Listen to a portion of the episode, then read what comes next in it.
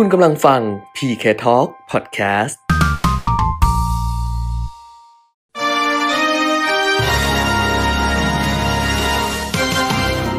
รายการเงินทองต้องรู้ โดยขวัญชนกวุฒิกุลและปิยมิตรยอดเมือง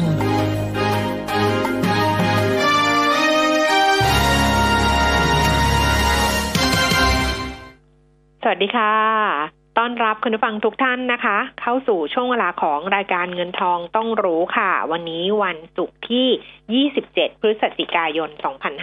2563 กลับมาพบกันจันทร์ถึงศุกร์ 10 นาฬิกาถึง 11 นาฬิกา FM 90.5 MHz นะคะ แล้วก็ผ่านทางเว็บไซต์ smartbomb.co.th แอปพลิเคชัน Smart Bomb Radio รวมถึง Facebook Live มิติข่าว 90.5 ด้วยค่ะ คุณผู้ฟังอยู่กับดิฉันขวัญชนกวุฒิกุล แล้วก็คุณปิยมิตรยอดเมืองนะคะ คุณปิยมิตรคะสวัสดีค่ะ สวัสดีครับ คุณขวัญชนกคุณผู้ฟังครับ ค่ะอ้าววันศุกร์สิ้นเดือนนะอือหือ เดี๋ยวสัปดาห์หน้าก็ธันวาคมละดิฉันนั่งดูวัน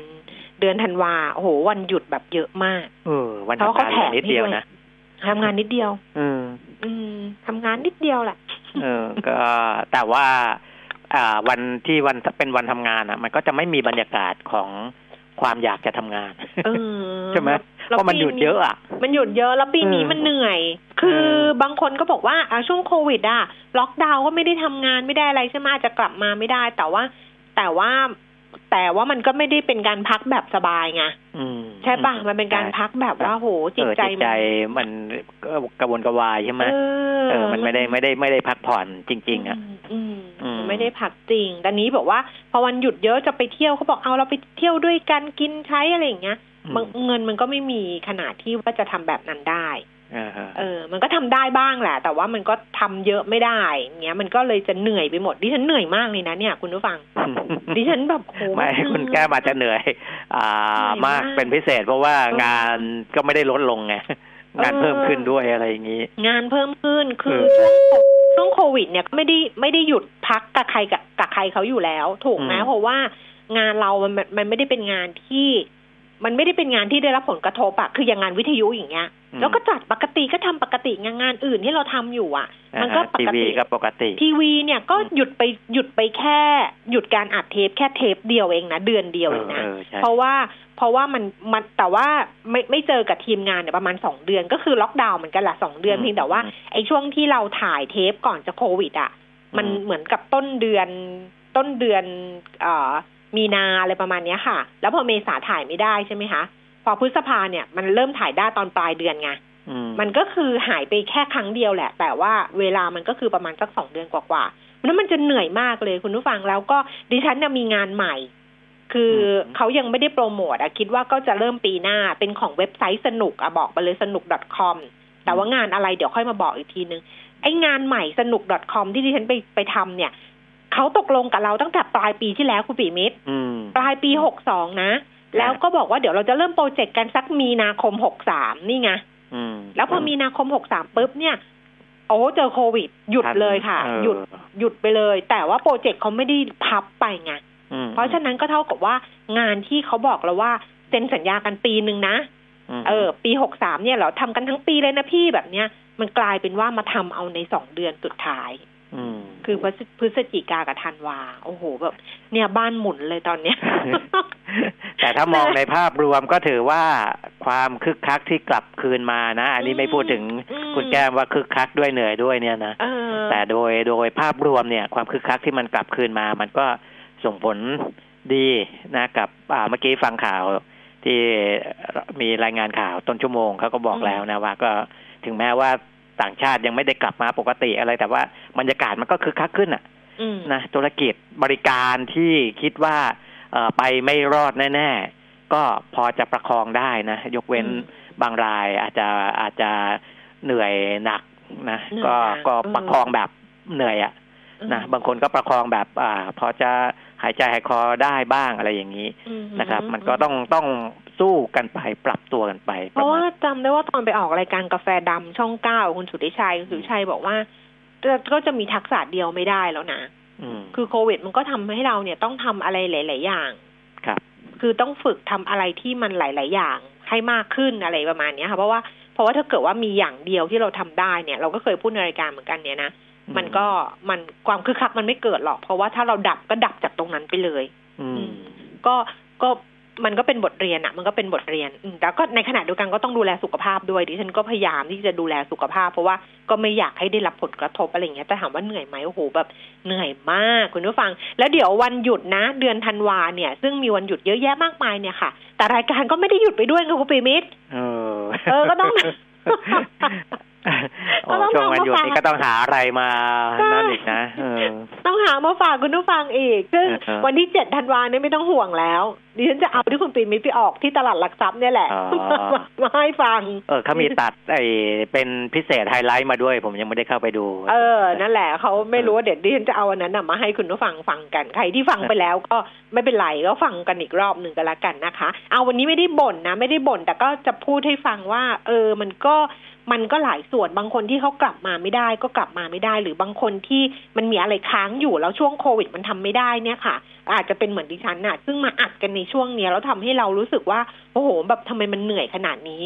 นะอืมก็ต้องสู้กันต่อไปจะคิดว่าดีกว่าไม่มีอะไรทำนั่นแหละนะคะ ส่วนเรื่องของตลาดหุ้นเนี่ย คุณเปียมิตรวันนี้เนี่ยเดี๋ยวเราค่อยอัปเดตกัน แต่จะบอกเออคุณผู้ฟังก่อนว่านักวิเคราะห์ที่จะมาคุยกันนะคะ เข้าใจว่าคำถามก็จะมาเยอะอยู่เหมือนกันนะอ่า เอฮะอไหลมาทางไลน์แอดเนี่ยเรื่อยๆ เลยทีเดียวนะคะ แต่ถ้าเกิดว่าใครจะเพิ่มเติมเข้ามานักวิเคราะห์สัปดาห์นี้จะเป็นคุณวิจิตรอารยพิสิทธิ์ค่ะ จากเมย์แบงกิมเองนะคะ เพราะฉะนั้นก็ฝากคำถามไว้ได้ค่ะหมายเลขโทรศัพท์ 023115696 นะคะ 023115696 Facebook เอ่อขวัญชนกวุฒิกุลแฟนเพจแล้วก็ Line at pk talk โอ้คำถามเยอะอืมคำถามเยอะคำถามเยอะ อะอ่าฮะ ก็เดี๋ยวค่อยไล่เรียงคำถามกันในช่วงที่สองกันละกัน แต่นี้ช่วงแรกโควิด -19 ต้องดูอีกไหมหรือว่ายังไงอ่าต้องยังอัปเดตกันอยู่ เพราะว่าตัวเลขผู้เสียชีวิตก็ทำสถิติเกินหนึ่งหมื่นราย ก็ยังเป็นทำอ่านิวไฮใหม่นิวนะไฮในไปเรื่ในอยๆในวันเดียวอืมนะครับ เพราะว่าอันเนี้ยอ่าผมบอกไว้ก่อนหน้านี้เป็นสัปดาห์แล้วนะอืมหลายสัปดาห์แล้วว่าตัวเลขผู้เสียชีวิตนี้จะทำสถิติอ่า สูงสุดไปเรื่อยๆ เพราะว่าอ่าคนที่ไม่สามารถที่จะรักษาไอ้ให้หายฟื้นคืนได้ก่อนหน้านี้เนี่ย อาการก็จะแย่ลงไปเรื่อยๆเรื่อยๆอืมและในที่สุดก็จะเสียชีวิตนะเพราะว่าเพราะฉะนั้นเอ่อโรคนี้เนี่ยยังเป็นโรคที่ร้ายแรงนะเราถึงพูดถึงให้ความสำคัญกับวัคซีนกันค่อนข้างเยอะนะครับ เสียชีวิตเพิ่มขึ้นอีกหนึ่งหมื่นเก้าร้อยห้าสิบสามคน มาเป็นหนึ่งล้านสี่แสน สามหมื่นเจ็ดพันหกร้อยสามสิบห้าคนตอนนี้ แล้วก็ติดเชื้อทั่วโลกเนี่ยหกสิบเอ็ดล้านสามแสนสองพันกว่าคน สหรัฐอเมริกาเอ่อเสียชีวิตวันเดียวหนึ่งพันสามร้อยหกคนเมื่อวานอืมนะตอนนี้เกือบเกือบสองแสนเจ็ดหมื่นละอ่าแล้วก็ติดเชื้อสะสมมานี่สิบสามล้านสองแสนสี่หมื่นแปดพันเพิ่มขึ้นอีกหนึ่งแสนแปดพันคนนะครับ สหรัฐอเมริกาเขาก็ คงไม่ได้คุมแล้วล่ะนะดูอาการอย่างนี้ก็คือปล่อยให้ติดวันหนึ่งเป็นแสนอืมเสียชีวิตวันหนึ่งเป็นพันพันกว่าคนนะครับอืมถึงแม้ว่าเอ่อคือโจไบเดนจะบอกว่าจะเข้ามาคุมโควิด แต่ว่ายังยังไม่ได้เป็นวาระที่เขาจะเข้ามานะช่วงนี้ยังเป็นช่วงหัวเร็วหัวต่ออยู่ ก็น่าจะค่ะปล่อยปล่อยไปเรื่อยๆก่อนนะครับ แล้วก็เขาก็ไปให้ความสำคัญกับเรื่องของวัคซีนมากกว่า ว่าจะจองไว้ให้ใช้กันได้ครบทุกรัฐหรือเปล่านะครับ แต่เขาก็จองไว้เอ่อหลายค่ายแล้วล่ะอืมนะของสหรัฐเขาเขาเขาอันไหนที่มีแววจะออกมาเร็วรวมทั้งที่เขาทำกันเองด้วยนะทำอืมกับเยอรมันบ้างทำกับพันธมิตรนู่นนี่นั่นบ้างนะครับ ค่ะเอ่อของประเทศของเราของเราอืมเราก็จองไว้เหมือนกันเนาะอ่าเราก็จองไว้แล้วจองไว้แล้วหกพันกว่าล้านบาท แล้วของเราก็มีในประเทศที่เราก็ก็ต้องพัฒนาเหมือนกันใช่ของเรามีศูนย์วัคซีนที่พัฒนาด้วยอืมนะแต่อาจจะไม่ได้ไม่ได้เร็วเท่า ของต่างประเทศที่บอกเขาว่าไตรมาสสามคืบหน้านะถูกเออน่าจะไตเพราะของเราเนี่ยเพิ่งจะเริ่มเตรียมเตรียมที่จะเอ่อทดสอบในอาสาสมัครอืมที่เป็นมนุษย์เนี่ยเป็นคนเนี่ยระยะที่หนึ่งเองอืมแต่ที่เราจองไว้เนี่ยเขาศึกษาระยะสามแล้วค่ะเออเพราะฉะนั้นมันก็จะเร็วกว่ากันค่ะอะโควิดก็ประมาณนี้นะยอดค่ะก็ยังพุ่งขึ้นเรื่อยๆนะครับค่ะแต่ว่าวัคซีนก็เป็นข่าวที่จะมา ช่วยลดไอ้ไอ้ข่าวร้ายเรื่องของตัวเลขเนี่ยไปเรื่อยๆ เช่นเดียวกัน ค่ะ มาดูตลาดหุ้นบ้าง ตลาดหุ้นที่นิวยอร์กเมื่อคืนปิดนะคะ วันขอบคุณพระเจ้าค่ะ ก็ไปดูตลาดหุ้นในยุโรปนะคะ ลอนดอน FTSE ร้อยลดลง 28.0.4เปอร์เซ็นต์ CAC 40 ตลาดหุ้นปารีสฝรั่งเศสลงไป4.0.08%แล้วก็ DAX แฟรงก์เฟิร์ตเยอรมนีลดลง3.0.02%นะคะ วันนี้ก็กลับมาทรงๆตัวกันนะคะตลาดหุ้นในเอเชียก็เหมือนกันค่ะ โตเกียวนิเกอีล่าสุดนี่ก็ลงไป 30 จุดนะคะ 0.1%ห่างเส็งฮ่องกงลงไป 49.0.19%แล้วก็ตลาดหุ้นเซี่ยงไฮ้ดัชนีคอมโพสิตเพิ่มขึ้น 14.0.4%ตลาดหุ้นบ้านเรานี่มีสลับลบสลับบวกนะเช้าวันนี้นะคะ เดี๋ยวลบเดี๋ยวบวกแต่ว่าก็เคลื่อนไหวในช่วงที่ไม่ได้ไม่ได้มีส่วนต่างเท่าไหร่สูงสุดต่ำสุดนะคะ สูงสุด 1,436 จุด ต่ำสุด 1,429 จุดค่ะ แล้วก็ล่าสุดนะคะ 10นาฬิกา17 นาทีแต่ชนีราคาหุ้นอยู่ที่1,435.78 จุด เพิ่มขึ้น 2.22 จุด มูลค่าการซื้อขาย 11,000 ล้านบาทค่ะเซ็ตฟิฟเด็ก932.25 จุด ลงไป 1.35 จุด มูลค่าการซื้อขาย 5,880 ล้านบาท หุ้นที่ซื้อขายสูงสุดนะคะ อันดับที่ 1 เป็นหุ้นของ SCGP 41 บาท 50 สตางค์ราคาเท่าเดิมค่ะ นี่เขามา 41.50 เลยนะอืมวันนี้มีคุณผู้ฟังถามมาแล้วนะคะว่า ราคาแถวๆนี้ซื้อไปแล้ว เหมาะสมหรือเปล่าอะไรเงี้ยเดี๋ยวให้นักวิเคราะห์ตอบให้นะ SCGP นะคะ อันดับ2เป็นเดลต้าค่ะ 240 บาท เพิ่มขึ้นมา 15 บาทเลย 6% CPF ขึ้นมา 2.5%ค่ะ 29 บาท 75 สตางค์เพิ่มขึ้น 75 สตางค์ KBank 114บาท ลดลง50สตางค์ HANA 43บาท เพิ่มขึ้น1บาท50สตางค์ KCE 39บาท75เพิ่มขึ้น1บาท25สตางค์เขามาเวลาเขามาเขามาด้วยกันเลยนะเดลต้า HANA KCE นะเออเออมาพร้อมกันเลยนะ Advance ค่ะ179บาท เพิ่มขึ้น50สตางค์ CBG คาราบาวกรุ๊ป123บาท50เพิ่มขึ้น1บาท50สตางค์ สอพอ100บาท50สตางค์ลดลง1บาท แล้วก็อันดับที่10เป็น BAM นะคะ21บาท30เพิ่มขึ้น30สตางค์ค่ะ อัตราแลกเปลี่ยนดอลลาร์บาท30บาท27สตางค์นะคะ แล้วก็ราคาทองคำอยู่ที่1,807เหรียญต่อออนทอนออกมาแล้วก็ 25,900 26,000 บาท ต่อน้ำหนัก 1 บาทค่ะ น้ำมันมาตามนัดเลยคุณปียมิตรอ่าฮะเมื่อวานนี้ปรับขึ้น 60 สตางค์เลยนะ ใช่ใช่เออผมขึ้นก็เติมไปก่อนหน้านั้นเรียบร้อยแล้วเออแต่คุณปีมิตรก็เติมหลังเติมหลังเออจากที่เขาขึ้น เพราะเขาขึ้นสองรอบอะสัปดาห์นี้อะเออใช่ แต่เติมก่อนที่เขาจะประกาศขึ้นรอบรอบสองใหม่เออรอบสองเอออืมขึ้นสองรอบเลยนะคะ สัปดาห์นี้แล้วก็ ก็ยังอยู่โซนสูงอยู่ เพราะว่า Brent เนี่ยสี่สิบเจ็ดเหรียญแปดสิบเซนต์อืมเอ่อ West Texas สี่สิบห้าเหรียญประมาณอ่าสี่ฮะสิบห้าเหรียญ แล้วก็ดูไบก็สี่สิบเจ็ดเหรียญเจ็ดสิบเซนต์ต่อบาร์เรลค่ะ อ่าฮะอืมนะ ก็อ่าด้วยความคึกคักมันก็ไปกระตุ้นราคาน้ำมันนั่นแหละ แต่ในตลาดสินทรัพย์อ่าปลอดภัยอืมนะอย่างอัตราผลตอบแทนพันธบัตรสหรัฐอืมก็ แต่จริงๆเขาวันหยุดด้วยนะอืมอืมแต่ว่าก่อนหน้านี้ก็แทบไม่เคลื่อนไหวเลยอืมนะแสดงว่าช่วงนี้ยังคึกคักกันในตลาดสินทรัพย์เสี่ยงอยู่อืมนะครับสำหรับการลงทุนนะในแวดวก็ยังกมารลทางทุนหุ้นมาทางอะไรอย่างเงี้ยนะใช่ใช่เออถึงแม้ว่าเมื่อวานเราคุยกับนักวิเคราะห์วันก่อนนู้นคุยกันบอกยังไม่ overbought นะ แต่เมื่อวานก็มีบางค่ายบอกว่ามันก็เริ่มที่จะแบบว่าดูแล้วเนี่ยอยู่ในภาวะซื้อมากเกินไปเออ บ้างแล้ว เพราะฉะนั้นต้องติดตามดูดีๆก็แล้วกันแต่อย่างที่นะผมบอกอะว่าเนื่องจากว่าตอนเนี้ยการลงทุนมันเชื่อมโยงทั่วโลกค่ะเพราะฉะนั้นเนี่ยการเมื่อก่อนหน้านี้ถ้าเราคุยกับนักวิเคราะห์เราก็คงจะทราบแหละว่าเขาก็จะยอมรับ PE หรืออัตราเออของราคาต่อต่อกำไรสุทธิเนี่ย มันก็จะไม่ได้สูงขนาดนี้อืมแต่ที่มันสูงขึ้นเนี่ยมันสูงขึ้นทั้งโลกนะอืมมันไม่ได้สูงขึ้นเฉพาะประเทศใดประเทศหนึ่ง เพราะฉะนั้นเนี่ยเพราะว่าเงินลงทุนมันไหลไหลไปทั่วโลกไงอือหือเออ เพราะฉะนั้นถ้ามันยังคงยอมรับได้ในระดับนี้ เออมันก็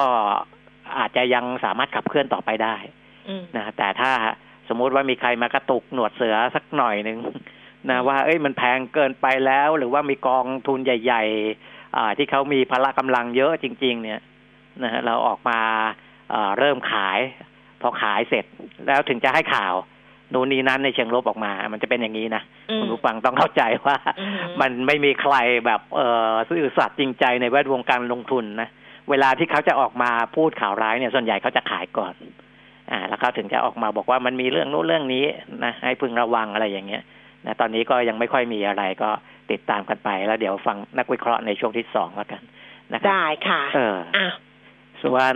อ่าข่าวสารอ่าในด้านของเศรษฐกิจอ๋อการลงเดี๋ยวทุน จะบอกว่าข่าวที่เป็นข่าวเรื่องการชุมนุมอีกเรื่องหนึ่งเนี่ยนะเออที่จะมีผล เดี๋ยววันนี้เขานัดกันเนี่ยคือห้าแยกลาดพร้าวอ่าฮะเออ วันเนี้ยผมที่นัดกันผมจะเพราะว่าเมื่อวานเขาพักช้อปปิ้งนะใช่ไหมอืมอืมเออ แล้วก็วันเนี้ยนัดอีกทีหนึ่งเดี๋ยวนะ ช่วงเวลาน่าจะเป็น จริงๆเขานัดตั้งตั้งแต่สี่โมงมั้ง สี่โมงเย็นเออสิบนะหกศูนย์ศูนย์วันนี้ใช่นะคะ ที่ห้าแยกลาดพร้าว แต่ว่าเท่าที่บอกไว้ดูที่ผ่านๆมาก็จะอืมทยอยทยอยมาสี่โมงก็อ่าอ่ายังพอจะเดินทางกันได้อยู่ แต่ครั้งนะนี้ยกคิดเว้นว่าว่ามีการปิดถนนหรืออะไรครั้งนี้คิดว่ามันสองแบบอะคืออมคิดว่ามันสองแบบก็คือหนึ่งก็คือความระมัดระวังมันต้องเพิ่มขึ้นหลังจากที่มีเรื่องกันไปตรงรัชโยธินใช่ไหมคะที่มีทั้งเสียงเหมือนปาระเบิดมียิงกันอะมีอะไรอย่างเงี้ยมแล้วก็กาดเขาก็ออกมาออกมาเขาก็มีแถลงการแถลงการจากจากทุกส่วนที่เขาเกี่ยวข้องนั่นแหละนะอ่าฮะเออมันก็มันก็หนึ่งก็คือต้องเพิ่มความระมัดระวังมากขึ้น แต่สองก็คือว่าเขาก็มองว่าอีกกระแสหนึ่งก็ คือเอ๊ะคนจะกลัวหรือเปล่าเนี่ย อีกกระแสหนึ่งก็บอกคนก็จะไม่กลัว คือคนที่ก็จะมาชุมนุมเขาก็จะไม่กลัว เพราะเขาก็ยังเดินหน้าต่ออะไรประมาณเนี้ย ก็ลองดูกันกันละกันนะคะครับแต่ว่าบอกไว้ก่อนว่าสี่โมงเย็นนะห้าแยกลาดพร้าว เวลานั้นเราก็จะบ่นเนี้ยแบบโอ้ยเนี่ยรถติดจังเลยเร่งเลยเขาก็บอกเราให้เลี่ยงเส้นทางเขาก็บอกล่วงหน้าแล้วก็ก็เลี่ยงกันละกันเลี่ยงได้ก็เลี่ยงอะเอาแบบนี้นะคะอืมอะไปะอ่าเรื่องประเด็นทางเศรษฐในกิจภาพรวมเศรษฐกิจเนี่ยนะมันก็จะมีเอาเรื่องที่คุณสุภชัยพานิชพัก อ่าอดีตผู้อำนวยการใหญ่องค์การการค้าโลกค่ะ WTO เนี่ยนานๆก็จะออกมาพูดทีอืมนะครับ แต่ครั้งนี้มาพูดเปิดงานสัมมนาประจำปีอืมอาของสสอนะอืมเออ ชื่อเต็มว่าอะไรสำนักงานเศรษฐกิจอุตสาหกรรม เออนะก็พูดถึงเอ่อในหลายเรื่องนะค่ะโดยสรุปที่ทางกรุงเทพธุรกิจเขาสรุปมาเนี่ยนะก็พูดถึงผลกระทบของโควิดอ่า ที่ต่อเศรษฐกิจทั่วโลกนี่แหละ แต่ว่าเอ่อถึงแม้ว่าหลาย ๆ ประเทศจะโดนกระทบ แล้วก็การฟื้นตัวแตกต่างกันค่ะนะแต่จีนเนี่ยฟื้นตัวได้เร็วค่ะนะพอจีนฟื้นตัวได้เร็วเนี่ยก็ส่งผลดีกับทั้งไทยและประเทศในอาเซียนด้วย เพราะว่าเศรษฐกิจไทยเนี่ยผูกติดอยู่กับห่วงโซ่การผลิตของจีนค่อนข้างเยอะนะครับ เพราะฉะนั้นพอจีนฟื้นตัวได้เร็ว ไทยก็มีโอกาสที่จะฟื้นตัวได้เร็วด้วยนะครับอืมอืมแล้ว ทำให้ในปีนี้ GDP ไตรมาสที่เอ่อคือจริงๆเราก็จะเห็นแล้วล่ะว่าไตรมาสสองบอททอมค่ะนะต่ำสุดไตรมาสสามต่ำสุดดีขึ้นอืมอ่า แล้วก็ทั้งปีเนี่ยอืมเอ่อน่าจะไม่แย่อย่างที่คิด แต่อันนี้ก่อนหน้านี้หลายสำนักเขาก็บอกแล้วนะ ว่าไม่แย่อย่างที่คิดก็เพราะคืว่าอเขาจะปรับดีตัวเลขกว่าที่คิดแล้วเขาก็ปรับตัวเลขกันเพิ่มขึ้นมาค่ะอืมนะเพราะฉะนั้นคุณสุภชัยก็บอกว่าคงการติดลบเนี่ยจะไม่ถึงเจ็ดถึงแปดเปอร์เซ็นตค่ะนะครับ แล้วก็ปีหน้าการส่งออกก็จะดีขึ้นไปค่ะกว่าปีนี้แน่นอนนะที่บอกไม่ถึงเจ็ดถึงแปดเปอร์เซ็นเนี่ยอาจจะติดลบแค่ห้าถึงหกเปอร์เซ็นตค่ะนะตัวเลขของคลังอ่าก็คือหกเปอร์เซ็นตนะค่ะคือถ้าน้อยกว่าติดลบน้อยกว่าหกเปอร์เซ็นนี่ก็คือดีขึ้นอีกนะครับ แล้วก็อ่าปีหน้าไทยก็จะฟื้นตัวได้เร็วอย่างที่บอกว่าตลาดหลักของไทยอย่างจีนอาเซียนก็จะฟื้นตัวได้ดีนะครับ แล้วก็จะเห็นการส่งออกดีขึ้น เรียกว่าเป็นรายไตรมาสเลยนะทุกๆไตรมาสตลาดสหรัฐเองก็ดีขึ้นด้วยนะครับ จะเห็นว่าไอ้ตัวเลขส่งออกที่เราเคยที่ที่เราประกาศออกมา งวดสุดท้ายส่งออกไปสหรัฐก็ดีขึ้นอืมนะ ส่วนข้อเสนอให้ธนาคารแห่งประเทศไทยดูแลค่าเงินบาท ไม่ให้แข็งค่าเกินไปนั้นนะครับ คุณสุภชัยบอกว่าค่าเงินบาทก็เป็นปัจจัยหนึ่งแต่ไม่ใช่ทั้งหมดนะจะเห็นได้ว่าบางปีเงินบาทอ่อนค่า แต่ส่งออกก็ไม่ได้ขยายตัวมากเท่าไหร่นะครับ บางปีเงินบาทแข็งค่า การส่งออกกลับส่งออกได้ดีอืมนะเพราะฉะนั้นค่าเงินบาทเป็นเพียงปัจจัยหนึ่ง แต่ว่าปัจจัยหลักก็คืออยู่ที่เศรษฐกิจโลกนะถ้าเศรษฐเศรษฐกิจโลกดี กิจการทางเศรษฐกิจต่าง ๆ มันหมุนเวียนได้ดีการส่งออกมันก็จะดีขึ้นด้วยนะครับ แต่ก็ไม่ได้บอกว่าละเลยค่าเงินบาทนะ ก็ก็ก็อ่าแบงก์ชาติก็ควรจะดูแลตรงนั้นเพื่อให้อ่าสามารถอยู่ในระดับที่แข่งขันได้นั่นแหละนะครับ ในเรื่องค่าเงินบาท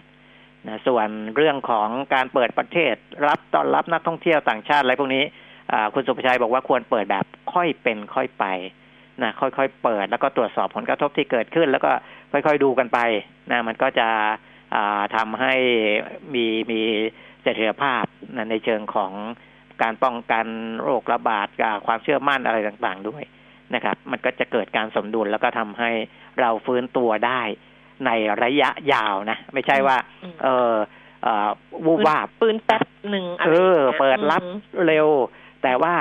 ในระยะยาวเดี๋ยวจะมีการมาตั้งคำถามกันอีกว่า เออมันจะมีปัญหาอีกหรือเปล่าอะไรอย่างนั้น มันก็เออมันก็จะไม่ระยะยาวนี่ไงก็นึกถึงเมื่อวาน เดี๋ยวบอกว่าไปคุยกับกับซีอบริษัทในตลาดหลักทรัพย์เนี่ยนะไม่บอกแล้วกันบริษัทไหนเดี๋ยวเขาว่าอืมเอาเขาบอกว่า มันเป็นตัวมันมีการฟื้นตัวคือช่วงหลังล็อกดาวน์อะ คลายคลายล็อกดาวน์คือล็อกดาวน์เนี่ยมันก็หยุดอยู่แล้วใช่ไหมคุณปิ่มมิตครับแต่ช่วงที่หลังจากคลายล็อกดาวน์คือเปิดล็อกเปิดคลายเต็มที่แล้วเนี่ย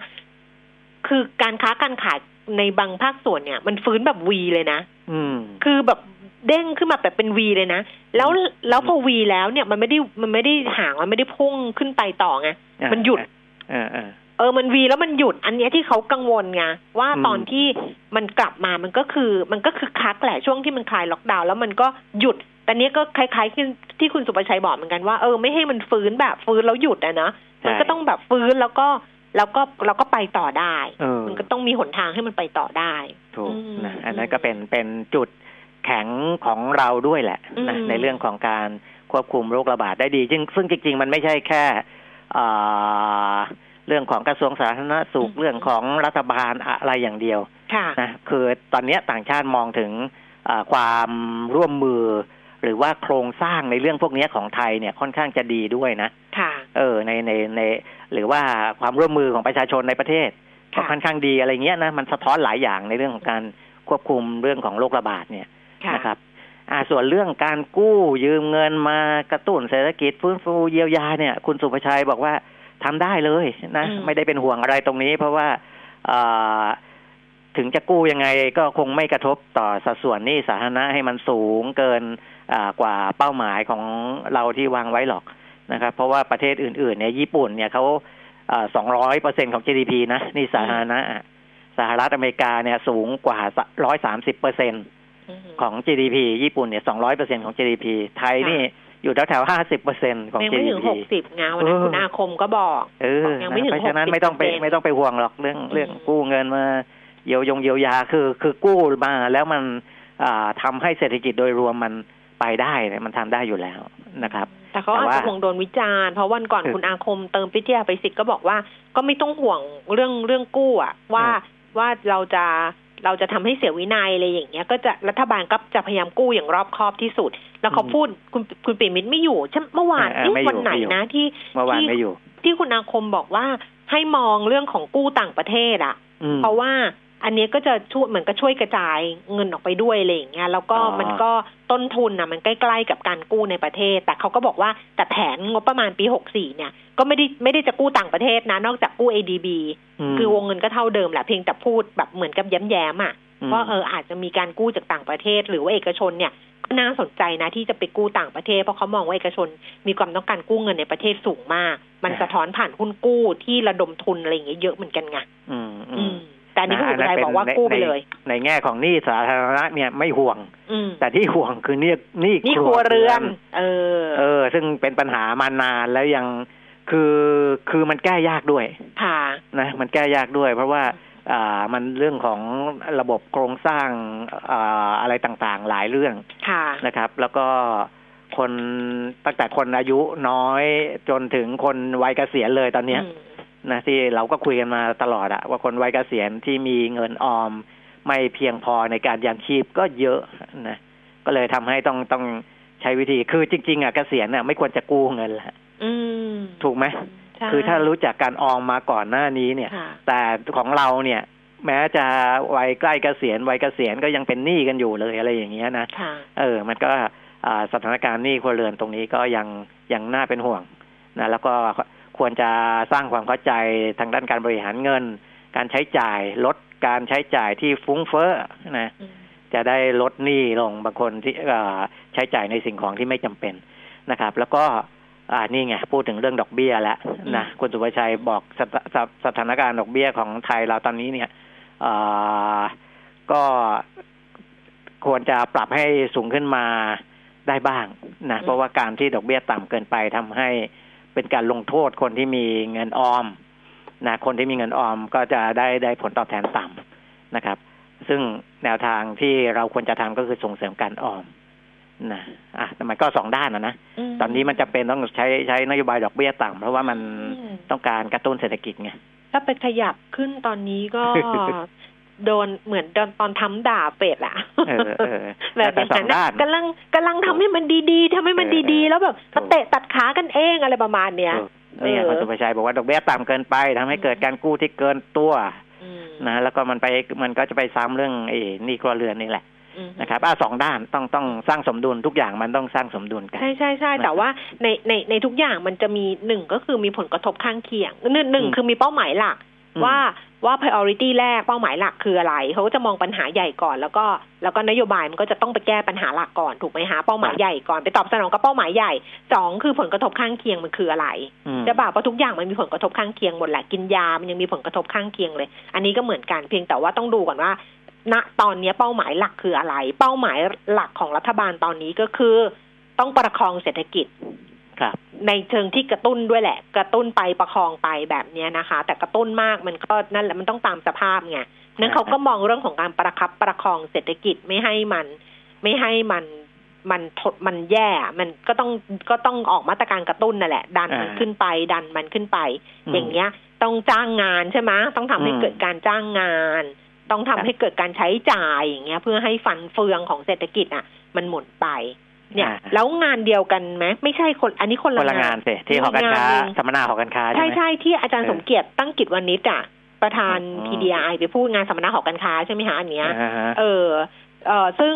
อันเนี้ยดรสมเกียรติเนี่ยก็พูดถึงเศรษฐกิจรูปตัวรูปตัวเคแหละแต่เป็นเศรษฐกิจโลกนะคะ ที่ฟื้นแบบรูปตัวเคเราเคยคุยกันไปแล้ว ว่าเคคืออะไรเคก็คือตรงกลางอะ มันก็เป็นแกนของเศรษฐกิจซึ่งมันดิ่งนะคุณเปรมิตรอืมจริงๆมันดิ่งนะ แต่ว่าไอหางเคมันมีชี้ขึ้นกับชี้ลงถูกไหมใช่เคข้างบนเนี่ยก็คือชี้ขึ้นไปเนี่ย มันก็คือบางกลุ่มที่ฟื้นได้เร็ว อืมไอเคที่ชี้ลงมาข้างล่างเนี่ยหางล่างเนี่ย ก็คืออีกกลุ่มหนึ่งซึ่งไม่สามารถฟื้นตัว และมีแนวโน้มลดลงต่อเนื่องอืม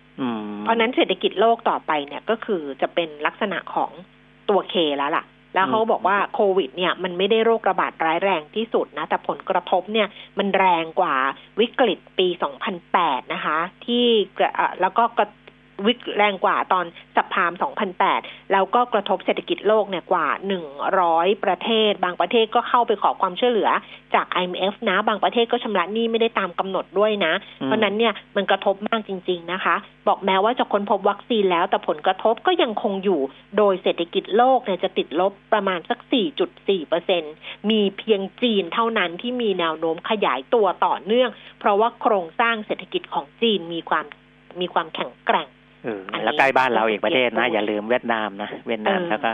ยังเป็นบวกได้ เวียดนามเนี่ย เวียดนามเนี่ยอืมฟังดูจากคนที่ไปทำการค้าการลงทุนการขายที่เวียดนามแล้วอ่าฮะดูเหมือนจะดีแบบขึ้นเป็นลำดับด้วยนะอืมแล้วก็ใช่การคือถึงแม้ว่าเขาอาจจะมีระลอกสองตอนนั้นที่ดานังหรืออะไรแว็บหนึ่งโควิดอะครับจำได้ไหมคะที่บอกครับเราบอกเฮ้ยเวียดนามกำลังจะดีแล้วพอเจออะไรประมาณเนี้ยอ่าแต่ว่าการป้องกันหรือการควบคุมเนี่ย ก็ ดีเป็นอันดับสองรองจากไทยเลยนะ อืม อือืมมเพราะฉะนั้นเวียดนามก็น่าก็น่าที่จะกลับมาแบบว่า อะไม่เท่าจีนหรอกแต่ว่าก็ก็คืไม่อได้น่าแย่น่าจะลักษณะเดียวกันที่อาจารย์สมเกียรติบอกเนี่ยว่าอืมเพราะว่าโครงสร้างทางเศรษฐกิจแข็งแกร่งแข็งแกร่งนะแต่การที่ใช่เวียดนามเขาสามารถที่จะอ่าสะท้อนภาพเศรษฐกิจออกมาเนี่ยอืมทั้งเรื่องส่งออกทั้งเรื่องอะไรต่างๆ ที่ของเขาค่อนข้างทำได้ดีเนี่ยอืมแสดงว่าเขาวางโครงสร้างของเขาไว้อ่าใช่ ได้ดีใช่ระดับหนึ่งเลยนะค่ะโครงสร้างเขาน่าจะมาดีอะอืมนะถ้าเกิดมีใครไปศึกษาเศรษฐกิจเวียดนามแบบดูอืมโครงสร้างดูอะไรอย่างเงี้ยก็อาจจะเห็นว่าเขาโครงสร้างเขาน่าจะวางไว้ดีเลยทีเดียว ครับอืมแล้วมันก็เลยรองรับกับไอ้ผลกระทบอะไรต่างๆ เนี่ยที่มันเกิดขึ้นได้แบบค่อนข้างที่จะดีอ่านะคะอ่าอันนี้อ่าประธาสองนงาน PDRI อืมนะครับ ทีนี้ ในแง่ของภาคเอกชนค่ะใช่ไหมจริง ๆ สัมมนาหอการค้าเนี่ยเขาก็จะค่ะต้องมีการทำสมุดปกขาวค่ะนะที่จะเสนออ่าเสนอแนะไปยังรัฐบาลนะนะอืมอืมเออให้ให้อ่าทำเรื่องนู้นเรื่องนี้นะก็เอ่อส่งมอบให้กับคุณสุพัฒนพงษ์พันธ์มีเชาวอืมรองนายกรัฐมนตรีและรัฐมนตรีว่าการกระทรวงพลังงานค่ะนะครับ ในเรื่องของสมุดปกขาวก็คืออา เสนอให้สร้างความร่วมมือให้ทุกภาคส่วนนะก็คืออาทั้งรัฐบาลทั้งภาคเอกชน แล้วก็การขับเคลื่อนอาเศรษฐกิจด้วยโมเดลเขาเรียกว่าอะไรนะHappy Model เนี่ยนะครับอ่าช่วยช่วยกันช่วยกันผลักดันในในทุกภาคส่วนนะชื่อภาษาอ่าไทยของอันนี้เขาเขาตั้งชื่อแบบ ให้มันเก๋ๆด้วยนะ ตัวอืม Happy Model เนี่ยอือฮึฟื้นฟูเศรษฐกิจไทยด้วย Happy Model โมเดลอารมณ์ดีมีความสุขนะอันเนี้ยก็พยายามจะให้ผลักดันกันในในทุกภาคส่วนนะครับอ่าด้วยความร่วมมือนะ แล้วก็มีเรื่องของการปรับเปลี่ยนรับวิถี New Normal โดยมุ่งพัฒนาในสามเรื่องสามประเด็น ก็คือยกระดับประสิทธิภาพแรงงาน ส่งเสริมศักยภาพด้วยเทคโนโลยีดิจิทัล แล้วก็สร้างมูลค่าเพิ่มให้กับสินค้า หรือบริการจริง ๆ ก็เป็นไปในแนวทางที่เคยวางกันไว้ก่อนหน้านี้นะ แต่ว่าอืมการทำให้ออกมาเป็นรูปธรรมเนี่ยเอ่อมันถึงจะส่งผลต่อเศรษฐกิจจริง ๆ นะ คือถ้ามันอยู่บนเปเปอร์อยู่บนกระดาษเนี่ย มันก็ไม่ออกมาเอ่อเป็นจริงเป็นจังสักทีนะยกระดับประสิทธิภาพแรงงานนี่คือ คือเพื่อทำให้แรงงานเขามีทักษะในเรื่องในในเรื่องต่างมๆหรือว่าใช้เทคโนโลยีดิจิทัลเข้ามาส่งเสริมศักยภาพอย่างเงี้ยอือฮึนะมันก็จะทำให้มูลค่าเพิ่มของสินค้าบริการเนี่ยมันดีขึ้นอืมนะแล้วก็การสร้างมูลค่าเพิ่มให้สินค้าหรือบริการ แล้วก็พูดกันมาตลอดนะ value อืม added อะไรต่างๆ เนี่ยนะครับ เนี่ยมันก็จะทำให้มูลค่าเศรษฐกิจเนี่ยบางทีมันไม่ต้องทำอะไรเยอะๆเยอะๆอืม แต่สิ่งที่มันทำอยู่แล้วเนี่ยมูลค่ามันเพิ่มขึ้นในตัวเองด้วยการส่งเสริมเรื่องพวกเนี้ยอือฮึนะครับ อันเนี้ยเขาก็จะอ่านำโมเดลตรงต่าง ๆ เหล่านี้ไปขับเคลื่อนต่อไปในปี 2564อืมนะครับ แล้วก็มีอ่าแนวคิดไทยช่วยไทยคือไทยเท่อะไรเงี้ยนะอืมอืมก็ก็ก็เป็นอีกส่วนหนึ่งแหละเพราะว่าเราเพิ่งต่างชาติมา ค่อนข้างเยอะอะนะค่ะอ่า ตอนนี้ก็มีไทยช่วยไทยคือไทยเท่ก็เอาไทยมาช่วยกันเองบ้างอะไรบ้างนะครับอืมซึ่งเป็นอันเนี้ยโครงสร้างของจีนเขาทำได้ดี เพราะว่าภายในประเทศเขาก็แข็งแกร่งไงกำลังซื้อในประเทศเขาก็ช่วยเหลือในประเทศของเขาได้ เองได้คือในคระนดับหงจีนน่ะหนึ่งคือคนเยอะใช่ไหมหนึ่งคือใช่คนเขาเยอะด้วย แล้วสองคือเขาเงินออมเขาเยอะอืมดิฉันเคยดูอ่านบทวิจัยน่าจะเป็นของหอการค้านี่แหละ เป็นของมหาวิทยาลัยหอการค้าไทยเขาก็ส่งมาให้ เรื่องของ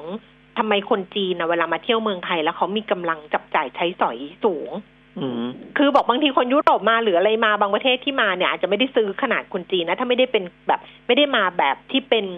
แบบเศรษฐีจริง ๆ เนี่ยนะครับแต่คนจีนเนี่ย ระดับที่ไม่ต้องเป็นเศรษฐีอะระดับชาวบ้านที่เขามาเที่ยวอะไรอย่างเงี้ยแต่กำลังซื้อที่เขามาซื้อเราเนี่ยมีเยอะ เพราะว่าเขาเขาเงินออมเยอะคุณปีมิตร ครับนะดิฉันเคยอ่านมาอุ๊ยจำไม่ได้แล้วเล่มไหนสักเล่มหนึ่งบอกว่าอืมเออมันตอบโจทย์เลยว่าพอพอเขามีเงินออมเยอะเนี่ยเขาก็มีกำลังสำหรับการจับจ่ายใช้สอยเนี่ยสูงแล้วปกติเขาไม่ได้ใช้จ่ายฟุ่มเฟือยนะเออเขาไม่ได้ใช้จ่ายฟุ่มเฟือยแต่ใช่ยกเว้นบางกลุ่มนะหลังเออๆอ่าเราเออออาจจะเห็นคนรุ่นใหม่ ๆ ก็อาจจะใช้จ่ายฟุ่มเฟือยมากขึ้น เพราะว่าอืม เขารู้สึกว่าเขามีสตางค์มากขึ้นนะเออเออคือคนรุ่นเก่าเนี่ย รุ่นเดิมเนี่ยเขาอืมมาจากการต่อสู้ไงดิ้นรนไงอืมเออเพราะฉะนั้นเขาก็จะไม่ได้ใช้จ่ายอะไรฟุ่มเฟือยมากมเขาจะออมสูงเพราะฉะนั้นเออเวลาเขาออมสูงเนี่ยค่ะแล้วเขามาเที่ยวมาอะไรอย่างเงี้ยเขาก็จะเขาก็จะมีมีมีเงินใช้เหมือนกันว่าพอในบ้านเขาเองคือหนึ่งคนเขาเยอะใช่ไหมเขาก็กินใช้เยอะอยู่แล้วเนี่ยนะด้วยจำนวนคน แล้วพอเขามีเขายังมีฐานเงินออม ซึ่งความแข็งแกร่งตรงนี้มันทำให้เขาสามารถที่จะแบบ ที่เศรษฐกิจเขาจะประคองด้วยตัวเขาเองได้อะครับเขาจะโตด้วยตัวเขาเองได้ เนี่ยครับพูดพูดอันเนี้ยพูดอันนี้พูดเดี๋ยวดิฉันนึกได้ว่า วันนั้นน่ะที่ฉันพูดถึงเรื่องดูสิทธานีจำได้ไหมคุณปิ่นมินอืมว่าเนี่ยดิฉันว่าดูสิทธานีใช้โมเดลนี้อืมเออคือดูสิทธ์นะเขาได้รับผลกระทบอยู่แล้วสำหรับในเรื่องของธุรกิจบริการโรงแรมท่องเที่ยวอะไรอย่างเงี้ยใช่ไหมคะอ่าแต่ล่าสุดอะที่เขาทำนะเขาคือคุณสุภจีนี่ก็เก่งจริงๆนะ คุณอืมสุภจีสุธรรมพันธ์เนี่ยนะคะ ประธานเจ้าหน้าที่บริหาร กลุ่มดูสิทธานีเนี่ยบอกว่าตอนนี้เนี่ยมันไปไม่รอดหรอก คือถ้าเกิดต่างคนต่างอยู่มันไปไม่รอดหรอก เพราะฉะนั้นอ่าธุรกิจท่องเที่ยวอะถ้าเกิดมันจะไปรอดจริงๆอะคือมันต้องเขาบอกมีสามโมเดล คือสามโมเดลที่จะทำให้อยู่รอดก็คือ อยู่ได้โดยอาศัยความร่วมมือกันมคือต้องร่วมมือกัน สองคือต้องผสมผสานกัน แล้วสามคือต้องเกื้อกูลซึ่งกันและกันอ่าฮะดูสิตอะเขาก็เลยไปจับมือกับ local alike อะค่ะ มคือ local alike เนี่ยเขาเป็นผู้ประกอบการการท่องเที่ยวที่เขาเน้นชุมชนาฮะคือเราเนี่ยไม่รู้เลยนะ บางทีชุมชนเข้าไปเจาะลึกอะไรอย่างเงี้ย แต่ local alike เนี่ยของของไทยเนี่ยนะคะ เป็นคนไทยเนี่ยเป็นคนรุ่นใหม่เนี่ย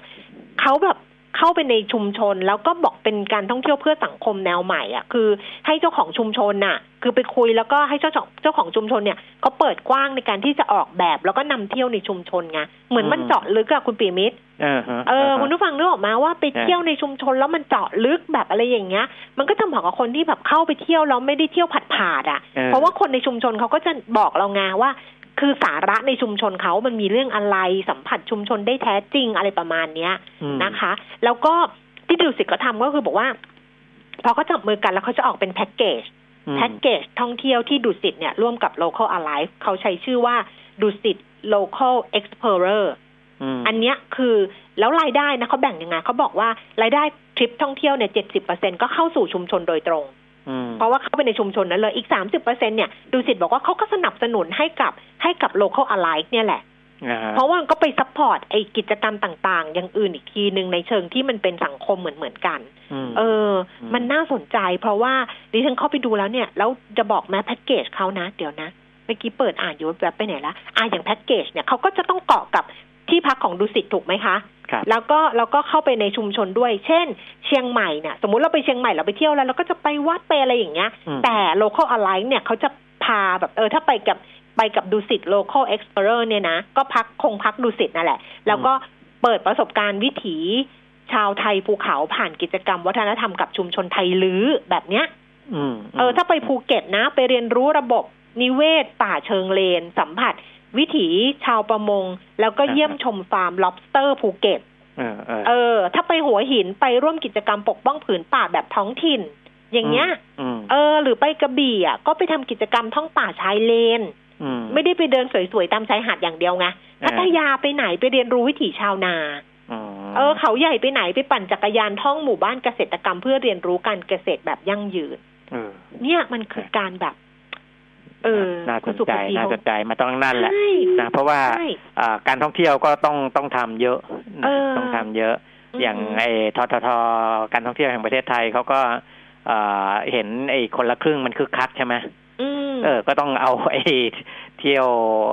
ไปของของการท่องเที่ยวเนี่ยไปผูกกับไอ้โครงการนั้นน่ะเออเออดึงมาสู่การท่องเที่ยวด้วยว่าจะยังไง เพราะว่าหรือผู้ประกอบการร้านค้านี่เข้ามาโอ้โหเกือบ เกือบจะเป็นล้านละหรือล้านละมั้งการบินไทยเห็นไหมเออที่จัดนั้นเขาประสบความสำเร็จนะ ที่ใช่ไหว้ไหว้สิ่งศักดิ์สิทธิ์อะ ใช่ที่แบบ99จุดหรืออะไรใช่ไหมคะเออเที่ยวเดียวอะวืดแล้วก็อะไรอย่างเงี้ยแล้วก็รับประทานอาหารขนมเออมหามงคลบนเครื่อง ล่าสุดการบินไทยบินเป็นรูปหัวใจนะคะ ตอนนี้มีแคมเปญใหม่ ชวนบินเป็นรูปหัวใจ แบบว่าสุขใจเลยเออมันก็ต้องคิดอะไรอย่างนี้ไปคิดะเรื่อยใหม่ๆอืมเออคือจริงจริงจริงจริงๆอ่าก็มีการพูดกันเยอะว่าเออช่วงโควิด เนี่ยอย่าไปเหงาหงอยตามนะๆอืมคือถ้าคิดอะไรใหม่ ๆ พัฒนาทักษะอะไรใหม่ ๆ เนี่ยเดี๋ยวพอมันกลับมาฟื้นตัวอืมได้ปกตินะอืมโรคระบาดมันหายไปเนี่ย มันก็จะเหมือนกับว่าเฮ้ยมันไม่เสียเปล่าอืมเออ มันก็จะกลายเป็นอีกรูปแบบหนึ่งเลยของเรื่องของเศรษฐกิจหรือท่องเที่ยวหรืออะไรก็ตามค่ะ นะครับอ้าวค่ะเวลาล่วงเลยมาแล้วคุณแกค่ะนเพราะฉะนั้นเดี๋ยวช่วงหน้าคำถามก็เยอะนะคะ เดี๋ยวไปฟังคุณวิจิตรอารยพิสิทธิ์จากเมย์แบงก์กิมเองกันต่อกันละกัน ส่วนครับคุณปีมิตรเรากลับมาเจอกันสัปดาห์หน้า วันนี้ขอบพระได้รับคุณค่ะ สวัสดีครับ สวัสดีค่ะ คุณผู้ฟังคะเราเบรกกันครู่หนึ่งนะคะ เดี๋ยวกลับมาคุยกันกับคุณวิจิตรค่ะ AAS Auto Service ผู้นำเข้าและตัวแทนจำหน่าย Porsche อย่างเป็นทางการ ครั้งแรกกับ Porsche Taycan เริ่ม 7.1 ล้าน AAS the name you can trust 0801911911ด้วยความมุ่งมั่น แม้ในช่วงเวลาที่ท้าทาย ปตทยังคงไม่หยุดการพัฒนาธุรกิจควบคู่การยกระดับคุณภาพชีวิตของคนไทย วันนี้อีกครั้งกับบทพิสูจน์การยอมรับในระดับโลก ปตท รักษาสถานะการเป็นสมาชิกในดัชนีความยั่งยืน DJSI ต่อเนื่องเป็นปีที่ 9 ต่อยอดความสำเร็จสู่อนาคตที่ยั่งยืน เพื่อสังคมไทยก้าวไปพร้อมกัน ปตท สารพลังสู่ความยั่งยืน AAS Auto Service ผู้นำเข้าและตัวแทนจำหน่าย Porsche อย่างเป็นทางการ พบกันที่งาน Motor Expo AAS looking after you and your car 0801 911 911 ปกป้องทุกสมรรถนะในการขับขี่ หล่อลื่นเครื่องยนต์ทุกขณะด้วยคุณภาพที่คิดค้นและพัฒนาอย่างต่อเนื่อง เวนลอยลูพิแคนระดับโลกที่ผู้ใช้ยานยนต์วางใจ เวนลอย ลื่นเหลือล้น ทนเหลือหลาย มิติข่าว 90.5 สะท้อนทุกเรียมมุมของความจริง สนับสนุนโดย น้ำมันเครื่องเวนลอย ลื่นเหลือล้น ทนเหลือหลาย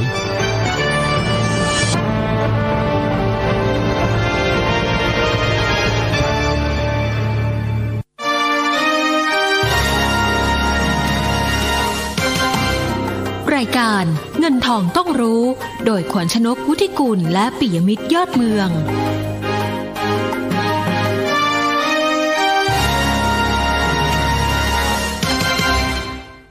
วงที่สองของเงินทองต้องรู้นะคะ เดี๋ยวเราดูภาพรวมการซื้อขายของตลาดหุ้นไทยล่าสุดกันก่อนค่ะคุณผู้ฟัง ดัชนีราคาหุ้น 1,435 1,435.64 จุดปรับตัวเพิ่มขึ้น 2.08 จุดนะคะ มูลค่าการซื้อขายตอนนี้ 19,900 ล้านบาท แล้วก็ SET Fifty อยู่ที่ 931.87 จุด ลงไป 1.73 จุด มูลค่าการซื้อขาย 1,500 ล้านบาทค่ะ วันนี้เราคุยกันกับคุณวิจิตรอารยพิสิทธิ์จากเมย์แบงก์กิมเองรอสายแล้วค่ะ คุณวิจิตรคะสวัสดีค่ะครับสวัสดีครับพี่แก้มครับ แล้วก็ในทุกท่านครับ ค่ะ เอาดูภาพรวมกันก่อนเลยสัปดาห์ที่แล้วเราไม่เจอกันใช่ไหมใช่ นี่สัปดาห์นี้มาถึงหนึ่งสี่สามห้าเลยไปไหนต่อดี โอเค ภาพรวมเนี่ยผมว่าระยะกลางเนี่ยเซ็ตมีโอกาสในการดึงขึ้นไปต่อที่บริเวณสักประมาณ1,450จุดบวกลบอืมตรงนั้นคือไฮเดิมที่ทำไว้ในช่วงกลางปีนะครับค่ะก็เอ่อภาพหลักๆเนี่ยตอนนี้ต้องบอกว่าสัญญาณที่ดันตลาดหุ้นขึ้นมาเนี่ยคือทิศทางของฟันโฟอย่างนั้นเนี่ยคงต้องจับตาภาพของระยะกลางว่าโฟลยังคงอยู่บ้านเราอยู่ หรือไม่ค่ะซึ่งผมเชื่อว่าโฟลยังคงเพิ่งไหลเข้ามาแค่สักประมาณสามหมื่นกว่าล้านหลังจากที่ขายติดต่อกันสามถึงสี่ปีเนี่ยเยอะมากหลายแสนล้านสามแสนกว่าล้านมึงเนาะครับใช่อืมนะครับ ถ้าเกิดเอาต้นปีอะเอาแค่ต้นปีเนี่ยคือประมาณเกือบสามแสนล้านอืมนะครับ ยังไม่รวมปีก่อนๆนั่นนั้นนะครับอืมที่บางปีก็ประมาณเกือบแสนล้านบางปีก็สองแสนล้านเนี่ยเนี่ยอืมต้องบอกว่าด้วยสามปีที่ผ่านมาประมาณสี่ห้าแสนล้านโอ้โหห้าแสนล้านเออนะครับดังนั้นเนี่ยถ้าจะกลับมาอีกรอบหนึ่งผมว่า ก็พอที่จะมีรูมในการที่จะดึงกลับได้เพียงแต่ว่าระยะสั้นหนึ่งถึงสองวันนี้แล้วกัน ผมเชื่อว่าโมเมนตัมของเน็ตสุดทธิของตัวต่างชาติ อาจจะยังไม่ได้เป็นจุดที่นักลงทุนอยากดูอยากได้คือ อาจจะเป็นภาพของการแรงขายบ้างนะครับ เพราะว่าหนึ่งถึงสองวันเนี้ยเอ่อบ้านเราจะมีสัญญาณของการปรับดัชนี MSCI นะครับ ซึ่งรอบนี้มีผลเนี่ยราคาปิดทั้งหมดสิ้นวันของวันที่ 30 วันจันทร์นะครับจำเป็นจะต้องทำออเดอร์ทั้งหมด ซึ่งรอบนี้ต้องบอกว่าตลาดหุ้นบ้านเราเนี่ยเอ่อน้ำหนักประเทศไทยโดนปรับลดนิดนึงดังนั้นเนี่ยเอ่อภาพระยะสั้น 1-2 วันนี้คือวันศุกร์อ่าจริง ๆ ตั้งแต่เมื่อวานแล้วที่ค่ะภาพของสัญญาณต่างชาติเป็นเน็ตอ่าขายสุทธินะครับ วันนี้ก็อาจจะเอ่อผมว่า เบาๆนะครับอืมแล้วก็วันศุกร์ถ้าเกิดเอ่อวันจันทร์หน้าอาจจะเป็นภาพของการขายสุทธิบ้างเพียงแต่ว่าถ้าเกิดปลดล็อกในช่วงเนี้ยอันนั้นจะเป็นสัญญาณของตัวฟันโฟรอบนี้อย่างแท้จริงดังนั้นเนี่ยตรงนี้อาจจะต้องเอ่อค่อยๆดูมอนิเตอร์อย่าเพิ่งตกใจมากสำหรับตัวถ้าเกิดออกมาเป็นขายนะสำหรับต่างชาตินะครับ ภาพรวมว่าโมเมนตัมทุกอย่างมันมันดูดีขึ้นเรื่อยๆอะหน้าหุ้นก็สลับจากหุ้นขนาดใหญ่ดันตลาดวันนี้ก็อาจจะพลิกกลับมาเป็นหุ้นขนาดกลางมาเก็งกำไรกันบ้าง นะครับ ประมาณนี้ครับ ค่ะ กลยุทธ์การลงทุนราคาถ้าแบบนี้แล้วเอาไงโอเค ภาพ core port จริงๆผมว่าถ้าเกิดยังเกาะกับตัว fund flow หรือว่านักลงทุนสถาบันในประเทศเนี่ยเอ่อย่อนะครับ ก็สะสมหุ้นขนาดใหญ่โดยยิ่งกลุ่มพลังงานเนี่ยผมว่าถ้า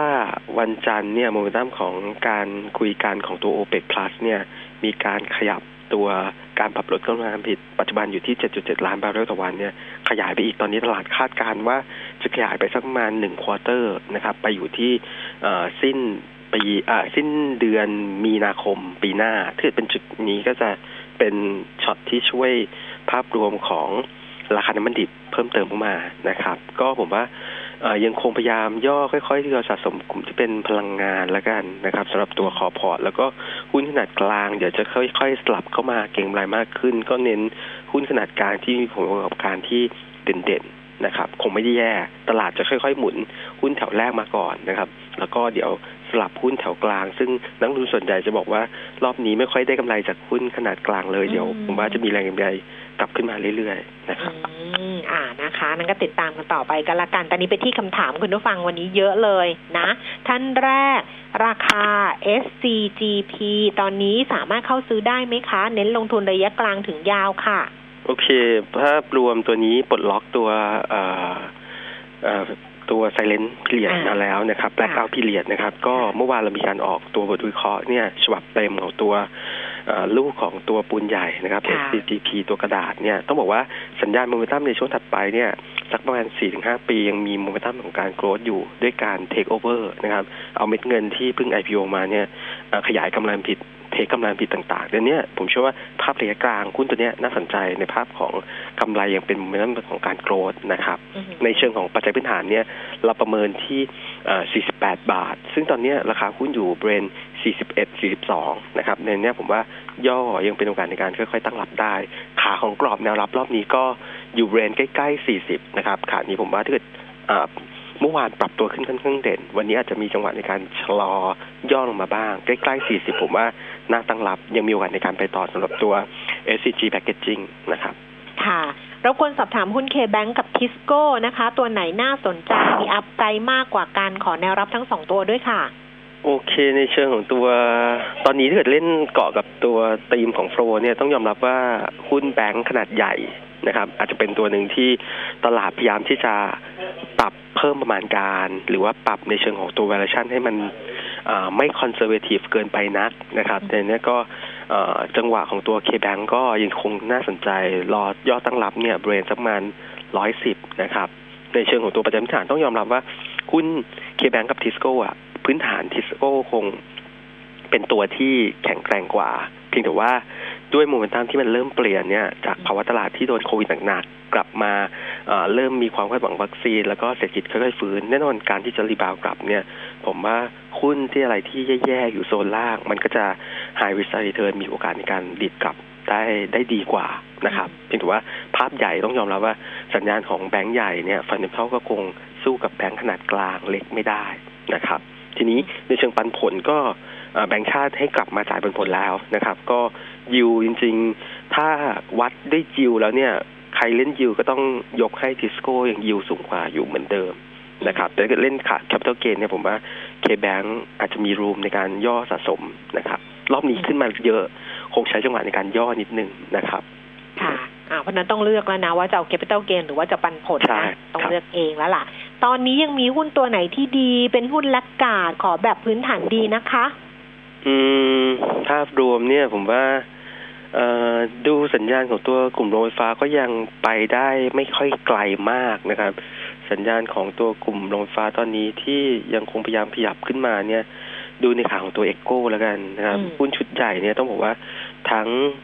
Gulf Energy นะครับ GPSC B.Grimm ก็มีจังหวะในการกระตุกขึ้น พวกนั้นเนี่ยโมเมนตัมของการ growth เนี่ย อาจจะดูเด่นกว่าก็เลยจะนำมาแถวแรก ขณะที่ EGCO เนี่ยผมว่ามันดู laggard ตัวตลาดพอสมควรนะครับ ก็อาจจะเล่นเป็นเติมแถวสองของตัวโรงไฟฟ้าได้เหมือนกัน เพราะว่ามเมตั้มโรงไฟฟ้าเนี่ยต้องบอกว่าเขาชอบในเรื่องของเทรนด์บาทแข็ง ซึ่งยาสั้นบาทภาพใหญ่ยังคงแข็งอยู่นะครับเออแล้วก็ในข่าวของตัวสัญญาณของอภาวะที่เรียกว่าพื้นฐานของเขาในเชิงของพวกกระแสเงินเงินสดต่างๆ เนี่ย กลุ่มของตัวโรงไฟฟ้าเป็นตัวหนึ่งที่ตอบโจทย์อยู่แล้วนะครับอืมก็ผมว่ายอดสะสมตัวเอโก้พอได้นะครับแต่เบรนเนี้ยสองร้อยสองประมาณสองร้อยสิบนะครับ น่าสนใจครับค่ะ แนวโน้มแจ๊สค่ะ เออแจ๊สนี่ส่วนตัวผมรู้สึกว่ามันอะอาจจะเป็นหุ้นในเชิงที่เรียกว่ามันนี่เกมนะครับอืมก็จริง ๆ พื้นฐานก็ยังต้องบอกว่าส่วนตัวผมคิดว่ายังคงเหนื่อยอยู่ภาวะการแข่งขันของธุรกิจแบบเนี้ย เรื่องของบอร์ดแบนยังคงค่อนข้างหนักนะครับเพียงแต่ว่าแจ๊สข้อดีคือเรื่องปันผลเขามักจะมีการจ่ายปันผลด้วยอัตราที่ค่อนข้างสูงพิเศษนะครับพิเศษหน่อยนะ อืมใช่ก็คงเล่นแค่สตอรี่นั้นเพียงแต่ว่าปัจจัยพื้นฐานผมว่ายังไม่ค่อยแน่นหนัก ภาวะการแข่งขันนะครับผมผมเกรงในเรื่องภาวะการแข่งขัน ก็คงเล่นต้องเล่นรอบให้ถูกต้องแล้วก็เก่งกำไรนะครับก็ย่อมาลึกอาจจะมีจังหวะในการเก่งสั้น ซึ่งรอบของการเก็งของเขาเนี่ย ตอนนี้ถ้าเกิดดึงขึ้นไปเนี่ย แนวต้านที่เป็นสำคัญมาก ๆ คือแนวสำคัญคือ EMA 200 วันนะครับ ตอนนี้อยู่ที่บริเวณ3บาท62 นะครับ ในนี้กรอบในการเก็งตรงนี้3บาท30 ไปถึงถึง3บาท60 ตรงนี้คงเป็นกรอบในการ trading นะครับ trading เท่านั้นครับค่ะ ท่านต่อไปนะคะ บอกว่ามีคำถามครับว่าช่วงนี้ตลาดหุ้นต่างๆ ขึ้นมาหลายๆ ตลาด ทั้งทั้งๆที่เศรษฐกิจโลกก็ยังไม่ได้ดีขึ้นจริงอือฮึนักลงทุน VI ควรจะเริ่มเก็บหุ้นได้หรือยัง หรือควรเปลี่ยนไปเทรดแบบเทคนิคอลไปก่อนครับจริง ๆคำว่า VI เนี่ยต้องซื้อในจังหวะที่ตลาดแพนิคแล้วก็ value เนี่ยอืมต่ำกว่ามูลค่าที่แท้จริงนะคืคอรับต้องแบบถล่มทลายแบบซึ่งอะไรอย่างนี้ ซึ่งจริงๆเนี่ย VI ผมว่าเขาน่าจะเก็บตั้งแต่โซนแบบกระแทกกระแทกลงไป900ตัว เก้าร้อยด้วยขาหนึ่งหรือว่าโซนเนี่ยพันสองด้วยขาหนึ่งนะครับอืมเพราะว่าอย่างที่เราดูกันอะถ้าเกิดเรา VI จริงๆ เราวางทุนกะระยะกลางยาวเนี่ย ยังไงก็เชื่อว่าวัคซีนก็ต้องออกมาสักวันหนึ่งนะครับ ปัจจุบันคงไม่มีอะไรที่มันแย่กว่าเหตุการณ์ที่เราเคยเกิดขึ้นในช่วงไตรมาสสองไปแล้วนะครับค่ะผมว่าอย่างที่บอกกันอะว่าเศรษฐกิจไม่ดี แต่มันจะไม่ดีเท่ากับช่วงของไตรมาสสองที่ ปิดเมืองขนาดนั้นหรือไม่อืมผมว่าไม่เกิดแล้วอ่ายกเว้นเกิดการระบาดโรคใหม่อีกช็อตหนึ่ง ซึ่งค่ะมันคงไม่เกิดในระยะแบบใกล้ๆนี้ อาจจะเวียนกลับมาอีกห้าปีกลับมาอีกโลกหนึ่งอะไรเงี้ยเป็นไปได้นะครับดังนั้นเนี่ยคำตอบคือในภาวะของการลงทุนเนี่ยการลงทุนมักจะเป็น leading indicator ตลาดหุ้นเป็น leading ครับของของสัญญาณเศรษฐกิจอยู่แล้ว สักประมาณสองไตรมาสนะครับค่ะตลาดหุ้นจะปรับตัวขึ้นก่อนในภาวะที่เศรษฐกิจทุกอย่าง มันยังไม่ขึ้นอยู่แล้ว กว่าเราจะเห็นตัวเลข GDP ที่อ่ปรับตัวขึ้นขยายตัวจริง ๆ เนี่ย ผมเชื่อว่าใช้ไปถึงกลางปีอะในในขาของตัว quarter สี่เนี่ยโมเมนตัมของการเรื่องของตัว GDP จะติดลบอยู่เหมือนเดิมนะครับ จากเดิมที่ quarter สองลบสักสิบกว่าสิบสองเนาะ quarter สามมาลบหกผมว่า quarter สี่จะลบประมาณสี่นะครับ แล้วก็ quarter หนึ่งปีหน้าจะแฟลตๆแล้วก็กว่าเราจะเห็น GDP บวกเนี่ย คือไตรมาสสองปีหน้า แต่ราคาหุ้นมันไม่รอแล้ว เพราะเราเชื่อมั่นว่าทิศทางของตัวทุกอย่างเนี่ยถ้ามันผ่านจุดต่ำสุดไปแล้วเนี่ยค่ะแน่นอนราคาหุ้นมันจะไปนำหน้าอยู่แล้วนะครับทุกมันก็จะเกิดเป็นภาพของการเซลล์ออนแฟกที่คนชอบพูด ข่าวดีเวลาออกมาปุ๊บเนี่ย คนเวลาเล่นตลาดหุ้นคือต้องเล่นล่วงหน้านะครับ เล่นเดาเกมข้างหน้าไม่ใช่เล่นกับตัวปัจจัยที่มันเพิ่งออกมา หรือว่าแฟกต์ต่างๆ ที่เพิ่งออกมานะครับอืมประมาณนี้อือหือเพราะฉะนั้นก็ตอบ ตอบลำบากละค่ะ เพราะถ้า VI ก็ต้องเก็บไปก่อนหน้าเก็บไปแล้วนี้นะครับเออต้องเก็บไปแล้วใช่ต้องนะครับนะจะไม่ใช่จังหวะนี้อยู่แล้วอะไปต่อนะคะ BTS และ BEM ตัวไหน จะเก็บตัวไหนไว้ดีมีทั้งสองตัวเลยค่ะ เอ่อด้วยด้วยพื้นฐานที่ดูเคลียร์กว่า เนี่ย ผมผมว่า BEM ดูเคลียร์กว่านะครับ อือหือภาวะของ BTS อาจจะเป็นเหมือน holding ในการลงทุนค่อนข้างเยอะพอสมควรนะครับ ขาของตัวเบมผมว่าด้วยตัวลูกๆของเขาค่อนข้างมีศักยภาพในการแข็งแกร่งกลับขึ้นมาหมดแล้วนะครับ ไม่ว่าจะเป็นตัวอ่าตัวตัวตัวขาของตัวพวกไทยแถบอะไรต่างๆนะครับค่ะในเครื่องตัวตัวเบมด้านใต้ที่จับโครงสร้างของธุรกิจทางด้านภายใต้ CK ผมว่ามันดีขึ้นเรื่อยๆนะครับ แล้วก็คีย์ปลดล็อกอีกตัวหนึ่งที่อาจจะเลือกกันอยู่ ไม่ว่าใครจะได้ก็ตามเนี่ย เป็นบวกของแต่ละคนก็คือตัวสายสีส้ม อาจจะบวกสักประมาณสองบาทต่อหุ้นทั้ง BTS แล้วก็ BEM นะครับ แต่ถ้าเกิดให้เลือกหนึ่งตัวผมว่า BEM ดูดูเคลียร์ชัดกว่า BTS นะครับ ค่ะค่ะอะสุดท้ายนะคะ หุ้น TASCO ค่ะ รับเท่าไหร่จะเหมาะสม โอเค ก็หุ้นตัวนี้เล่นกับ story ของแหล่งน้ำมันเนาะก็ตัวแหล่งน้ำมันหลักของเขาคือเวเนเนี่ยยังอยู่ในภาพของการ sanction อยู่นะครับเพียงแต่ว่าแน่นอน ก็คงต้องหาแหล่งใหม่แต่แหล่งใหม่ยิวก็คงไม่ดีแต่ราคาหุ้นตอบรับหมดแล้ว ตัวแนวสำคัญของการดึงกลับขึ้นมารอบนี้ แล้วก็พยายามเป็นจุดแนวรับก็คือบริเวณ18 บาทนะครับอืมเนี่ยเนี่ย TASCO ขานี้คงเล่นในกรอบ trading 18 ถึง 20 นะครับ ใกล้ๆ 18 ผมว่าน่าตั้งรับแล้วก็ถ้าเกิดดึงขึ้นไปเนี่ย ถ้าไม่มีปัจจัยอะไรเปลี่ยนแปลงในเรื่องของตัวเวเนซุเอลาเนี่ยแถวๆ20 ก็ล็อกไว้นิดหนึ่ง ก็เล่นกินแก็บ2 บาทตรงโซนนี้ครับ ค่ะเอาละค่ะวันนี้ขอบพระคุณคุณวิจิตรมากๆค่ะ ขอบคุณนะคะ ครับ สวัสดีครับ สวัสดีค่ะ คุณผู้ฟังคะเวลาหมดแล้วนะคะ เดี๋ยววันจันทร์เรากลับมาเจอกันส่วนตลาดหุ้นตอนนี้ก็ดัชนีขึ้นมา 5 จุดกว่าๆแล้ว วันจันทร์เจอกันอีกทีหนึ่งวันนี้ลาแล้ว สวัสดีค่ะ